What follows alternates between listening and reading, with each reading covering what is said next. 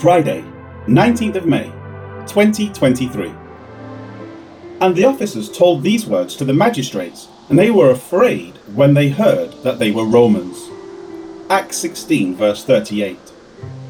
In the previous verse, Paul refused the notion that he and Silas were to be released secretly. Rather, he demanded that the magistrates come and personally release them. Luke now continues with, "And the officers told these words to the magistrates." A different word is translated as words here than in verse sixteen thirty-six. There it was logos, the expression of a thought to the jailer, "Let those men go." Now the word rhema is used. It signifies an utterance or saying. Paul had thoroughly conveyed the situation in verse sixteen thirty-seven, and the sayings which he spoke forth have been transmitted to the magistrates by those who received them. "They have beaten us openly, uncondemned Romans, and have thrown us into prison." It is those sayings that were carried back to the magistrates by those who were sent.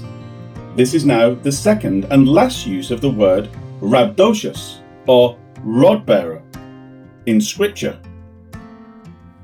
They were sent to tell Paul and Silas they could leave. With Paul's refusal, they have carried their report back to the magistrates.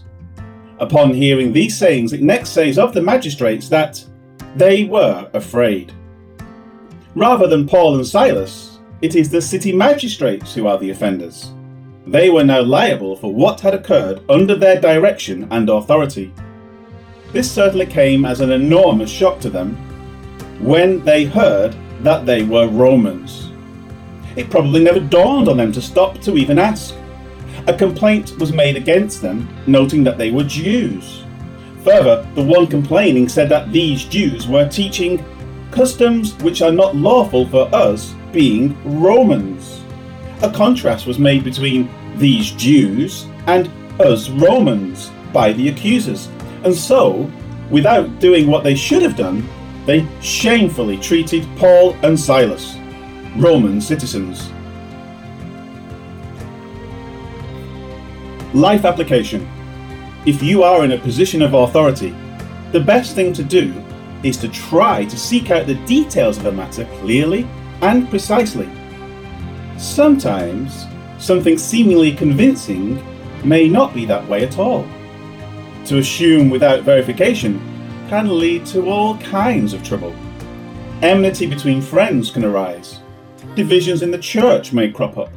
Jobs can be lost. One might become legally liable for making such a hasty and incorrect decision. It is best to step back from a matter, do a careful check of the relevant details, and then act. Keep this in mind. Things that may seem small or unimportant may carry more weight than you realize.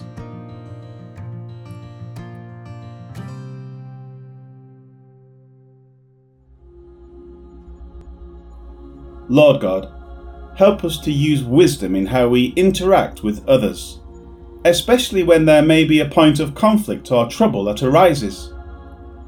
A little bit of due diligence can go a long way. So help us to remember this and apply it to our daily lives. Give us discernment and right thinking in this, O God. Amen.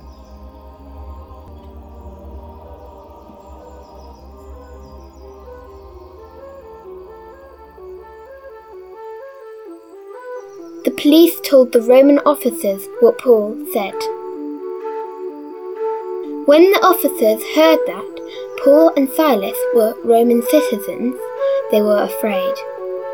Acts sixteen, verse thirty-eight.